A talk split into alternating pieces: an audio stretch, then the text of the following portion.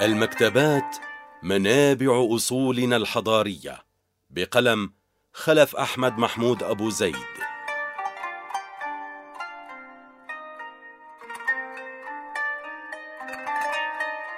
إن التاريخ لنشأة المكتبات الإسلامية ودراسة أوضاعها إنما هو تاريخ للحضارة الإسلامية التي قامت على حب العلم وتقدير العلماء مع الاستفادة من علوم ومعارف الآخرين بغية الوصول إلى منظومة علمية شاملة ومنهجية متكاملة تقدم كل ما هو نافع ومفيد من تراث إنساني للبشرية جمعاء. ومن أجل تحقيق هذا الهدف الأسمى، سعى الخلفاء ومحبو العلم في مختلف العصور على جمع كل ما تقع عليه أيديهم من كتب ومخطوطات في أماكن أطلقوا عليها خزائن الحكمة أو بيوت الحكمة أو دور العلم. ومهما اختلفت هذه التسميات، فإنها اتفقت في أن الجزء الرئيس منها كان الكتب والمراجع والمخطوطات حيث قامت هذه المكتبات بدور رئيس في بناء الحضارة ونشر الثقافة والعلوم وتوطيد الصلات العلمية بين أفراد المجتمع المسلم من ناحية وبينهم وبين الشعوب والأمم المختلفة من ناحية أخرى. حيث إن هذه المكتبات لم تكن فقط أماكن لاقتناء الكتب بل كانت أيضا منارات وجامعات لنشر العلم والثقافة تضم الدروس الدينية والأدبية والعلمية حيث يجلس فيها القراء والفقهاء واللغويون والأطباء والفلاسفة وغيرهم في مكان واحد. يحملون هدفا واحدا هو نشر العلم والثقافة في جو ساده التسامح والحوار البناء وحرية البحث العلمي. مكتبة بيت الحكمة في بغداد.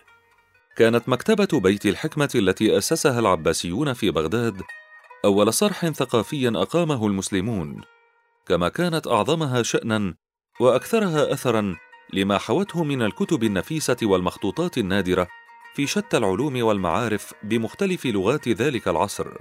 وترجع النواة الأولى في وضع لبنات هذا الصرح الثقافي الكبير إلى خلافة أبي جعفر المنصور الذي كان أول خليفة عباسي اهتم بالعلوم بعد أن رأى اختلاط العرب بالفرس والروم وأن الحاجة تدعو إلى معرفة علوم الفرس واليونان.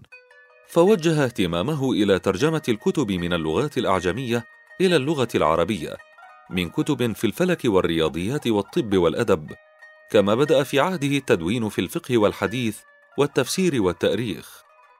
فقد جمع المنصور هذه الكتب في خزانة كانت النواة الأولى لمكتبة بيت الحكمة. إلا أن الازدهار الحقيقي لهذه المكتبة يرجع للخليفة هارون الرشيد الذي رأى بعد أن كثر عدد العلماء في بغداد أن ينشئ لهم بيت الحكمة ليكون بمثابة أكاديمية علمية يجتمع فيها المعلمون والمتعلمون على حد سواء. كما حرص الرشيد على تزويدها بالكتب التي نقلت من بلاد الروم والقسطنطينية ومصر والشام كما أضاف لها خزائنه مما اجتمع لديه من كتب فاتسعت خزانة الحكمة التي صار لها أقسام متعددة لكل منها من يقوم بالإشراف عليه ولها من يتولى ترجمة الكتب المختلفة إلى العربية. فكان يوحنا بن ماسوي يتولى أمر الكتب التي أمر الرشيد بنقلها من بلاد الروم بعد أن فتحها وجعله الرشيد امينا على ترجمة تلك الكتب وكان أكثرها في الطب. وعين له كتابا مهرة لمساعدته. وكان أبو الفضل بن نوبخت الفارسي يقوم بترجمة كتب الحكمة الفارسية إلى العربية. كما أصبح لبيت الحكمة مجلدون يجلدون الكتب ويعتنون بزخرفتها وتنميقها. وفي عهد المأمون بلغ الاهتمام ببيت الحكمة ذروته حيث عمل المأمون على توسيع بيت الحكمة بزيادة عدد كتبها. وبما يرد من كتب عديدة من بلاد الروم وغيرها. كما أرسل المبعوث إلى القسطنطينية لإحضار المصنفات الفريدة في الفلسفة والهندسة والموسيقى والطب. ويروي ابن النديم أن المأمون كان بينه وبين إمبراطور الروم مراسلات فكتب إليه يسأله الإذن في إنفاذ ما يختار من العلوم القديمة المخزونة ببلاد الروم. فأجابه إلى ذلك بعد امتناع فعهد المأمون إلى الحجاج بن يوسف بن مطر وابن البطريق وغيرهما بإحضار بعض الكتب من القسطنطينية. وبعد أن عادوا إليه مزودين بالكتب التي وقع اختيارهم عليها أمرهم بنقلها إلى العربية. هذا وقد أنشأ المأمون إلى جانب مكتبة بيت الحكمة معهدا رسميا للترجمة. ويعد هذا المعهد من وجوه كثيرة أعظم المعاهد الثقافية التي نشأت بعد مدرسة الإسكندرية التي تأسست في القرن الثالث قبل الميلاد زمن الإسكندر المقدوني. وقد ترجم في عهده الكثير من الكتب اليونانية نذكر منها الحكم الذهبية لفيثاغورث وبعض المصنفات لابقراط وجالينوس في الطب وكتاب السياسة والمدينة لأفلاطون. وكتاب المقولات والطبيعيات لأرسطو. كما جعل المأمون في مكتبة بيت الحكمة معجما كبيرا لنشر الثقافة والعلم بين الناس.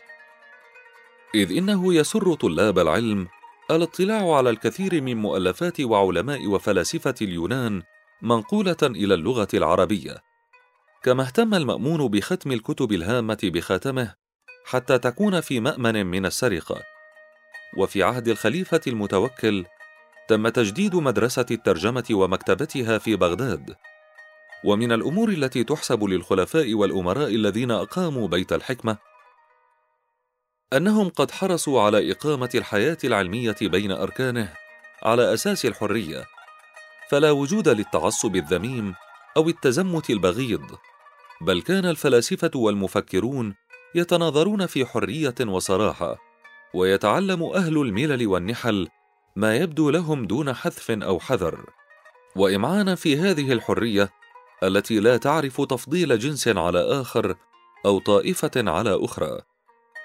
وقد تركت مكتبة بيت الحكمة اثرا كبيرا لدى العديد من الوزراء والكبراء الذين حرصوا على إنشاء خزائن ومكتبات خاصة وعامة أسوة بمكتبة بيت الحكمة.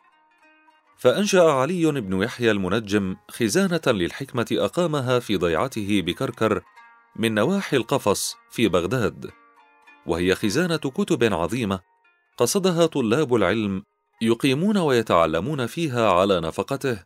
صنوف العلم والأدب مبذولة لهم الأرزاق مغدقة عليهم العطايا. وكذلك الأمر بخزانة الوزير الفتح بن خاقان الذي اشتهر بولعه بالكتب وجمعها حتى توفرت لديه مكتبة من أكبر المكتبات في عصره. وقد استوزره المتوكل وقيل عن شدة شغفه بالقراءة والاطلاع إذ كان جالسا في قصر المتوكل وأراد أن يقوم إلى المتوضأ. أخرج من ساق موزته كتابا لطيفا فلا يزال يطالعه في ممره وعوده فإذا وصل الحضرة الخليفية أعاده إلى ساق موزته.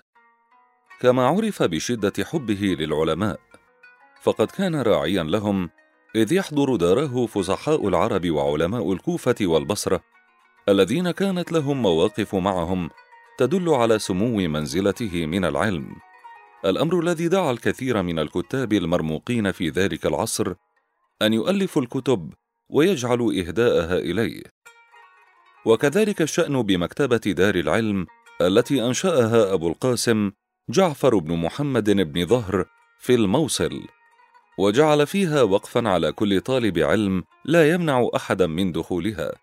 وإذا جاءها غريب يطلب العلم والأدب وكان معسرا أعطاه كتبا ونقودا. وأيضا خزانة الوزير مؤيد الدين بن القصاب الذي نشأ مشتغلا بالعلم والأدب. وقد قادته محبته للعلم والأدب إلى إنشاء خزانة للكتب أوقف على طلاب العلم الكثير منها وكتب نص الوقفية بخطه. هذا إلى جانب العديد من المكتبات الأخرى التي كان لها أيد بيضاء على مسيرة العلم في ذلك الزمان. وكان من ثمارها الطيبة تقريب العلم من نفوس محبيه وكان لها أيضا أثرها الحضاري الرائع في الحث على الاستزادة من العلوم وبث المعارف بين الناس.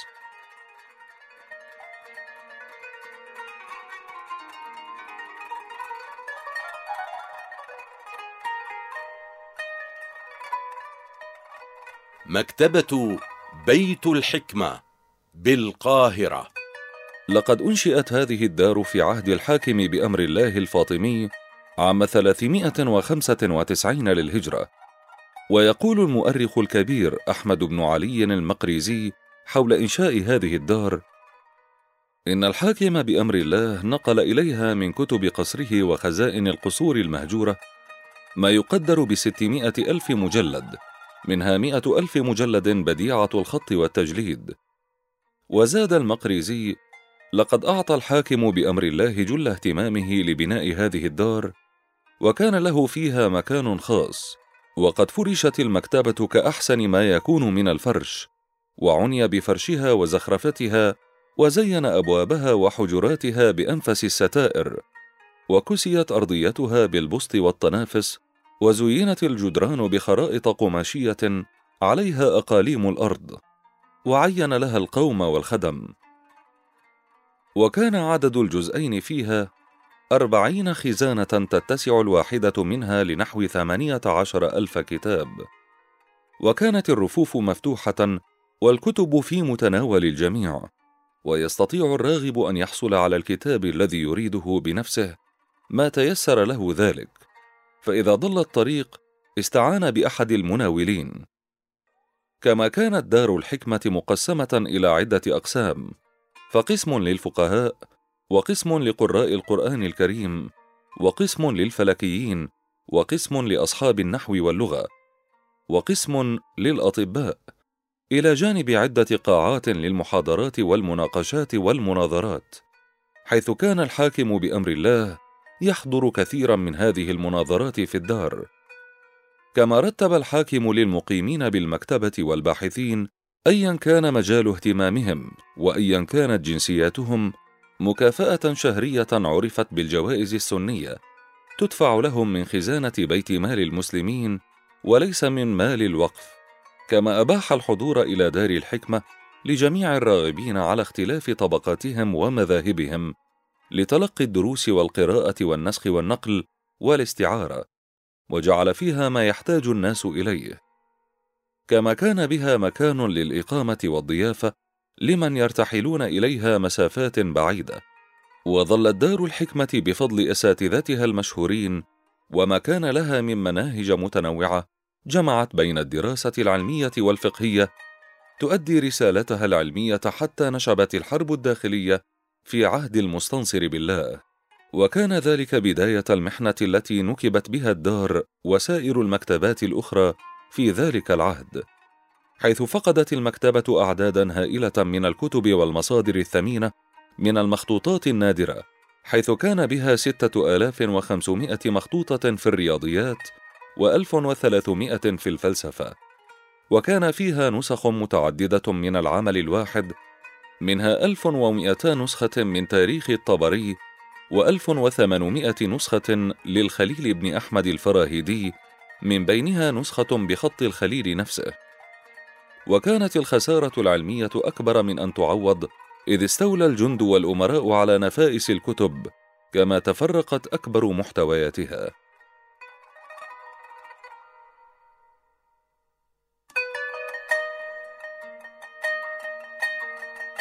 مكتبات الأندلس. لقد قامت في قرطبة في عهدي الخليفتين عبد الرحمن الناصر الأموي وابنه المستنصر نهضة ثقافية كبرى وظهر ذلك جليا باهتمامهم بإنشاء المكتبات التي بلغت في عظمتها وتأثيرها الثقافي أشهر مكتبات ذلك العصر في بغداد والإسكندرية والقيروان.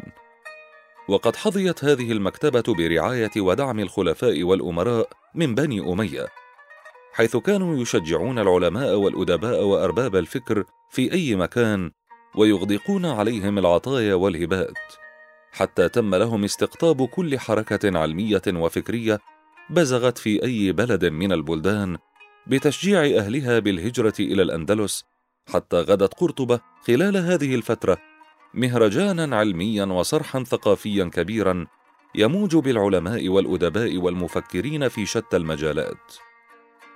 وقد أشار ابن سعيد إلى أن مكتبة كبرى للأمويين أسست في قرطبة في عهد الأمير عبد الرحمن بن الحكم الأوسط، وقد زودها بكتب كثيرة اشتراها من المشرق الإسلامي، وعلى ما يبدو أن هذه المكتبة كانت النواة الأولى لمكتبة الخلافة الأموية في قرطبة التي تألقت في القرن الرابع الهجري حيث أولى الخليفة الناصر وابنه الحكم جل اهتمامهما وعظيم رعايتهما لها.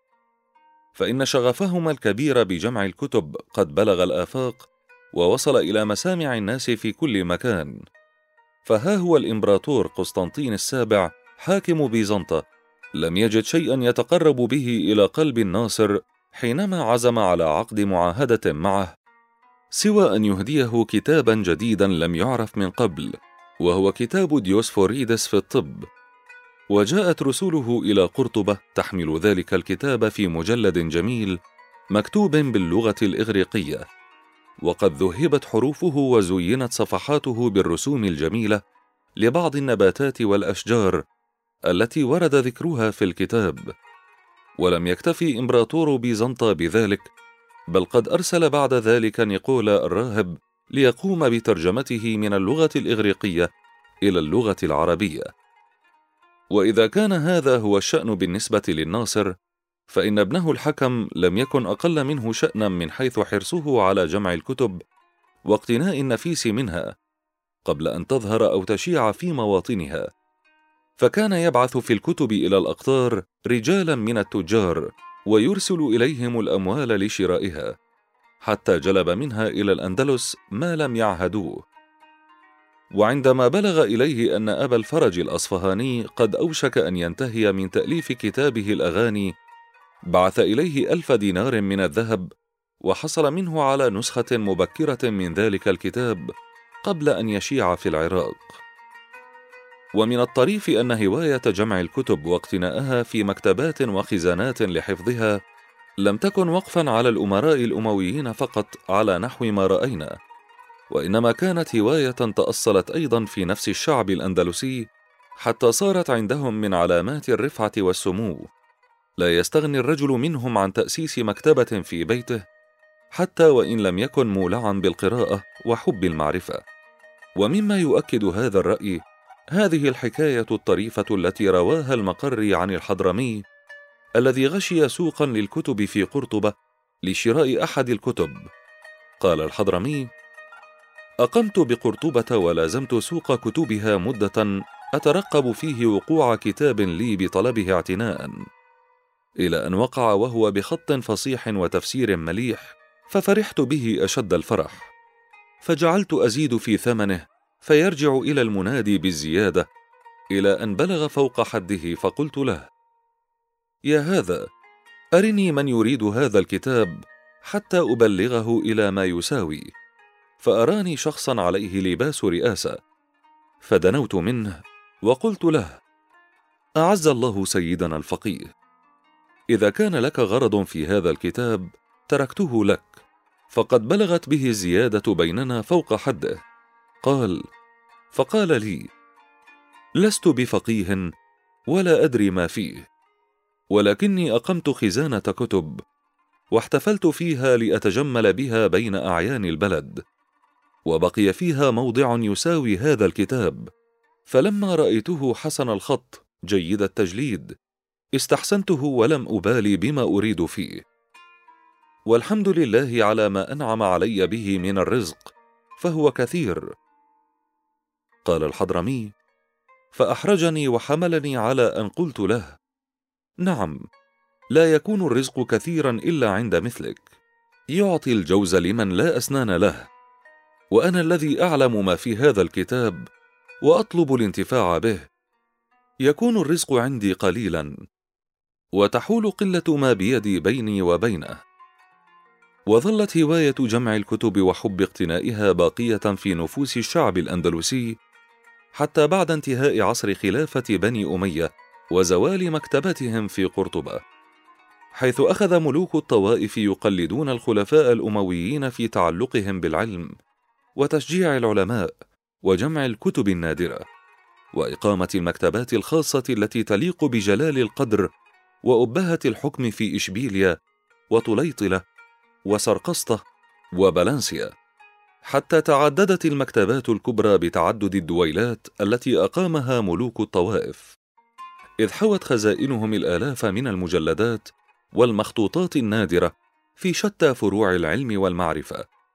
وبالتالي كثر هواة جمع الكتب وراجت تجارة الوراقة وظلت هذه الهواية متمكنة في نفوس الناس بالأندلس طوال حكم المسلمين بها إلى أن استولى الملك فرناندو على غرناطة آخر معقل إسلامي في الأندلس حيث أصدر أمره بجمع المخطوطات الإسلامية من أيدي المسلمين وتم إحراقها في ميدان الرملة في غرناطة على مشهد ومرأى من الجماهير.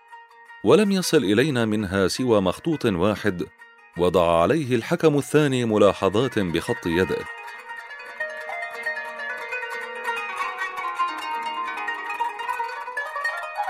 مكتبات القيروان.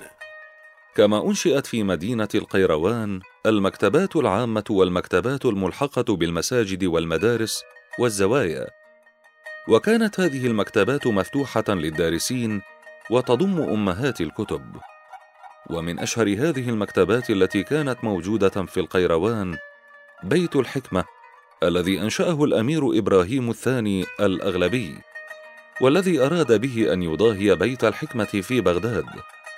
إذ كان هذا البيت نواة لمدرسة الطب القيروانية التي أثرت في الحركة العلمية في المغرب لزمن طويل.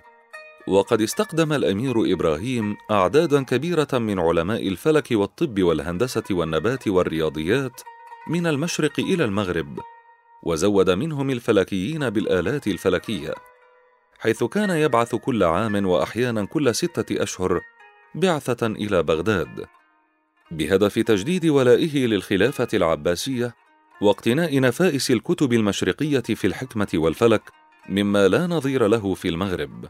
واستقدام مشاهير العلماء في العراق ومصر على هذا النحو أمكنه في أمد قصير أن يقيم نموذجا مصغرا من بيت الحكمة في بغداد حيث جعل منها معهدا علميا للدرس والبحث العلمي والترجمة من اللاتينية ومركزا لنسخ المصنفات كان يتولى الإشراف عليه حافظة مهمتهم السهر على حراسة ما يحتويه من كتب وتزويد الباحثين والمترددين عليه من طلاب العلم بما يلزمهم من هذه الكتب حسب تخصصاتهم. ويرأس هؤلاء الحفظة ناظر كان يعرف بصاحب بيت الحكمة. وأول من تولى هذا المنصب عالم الرياضيات أبو اليسر إبراهيم بن محمد الشيباني الكاتب المعروف بأبي اليسر الرياضي وهو بغدادي النشأة حيث أتيح له أن يلتقي بالعديد من المحدثين والفقهاء والأدباء واللغويين وكان قد تنقل في أقطار المشرق قبل انتقاله إلى الأندلس وأخيرا استقر بالقيروان. كما كان الأمير إبراهيم بن أحمد يعقد المجالس العلمية للمناظرة في بيت الحكمة وكان يحضر هذه المجالس العلماء البارزون من فقهاء المالكية والحنفية.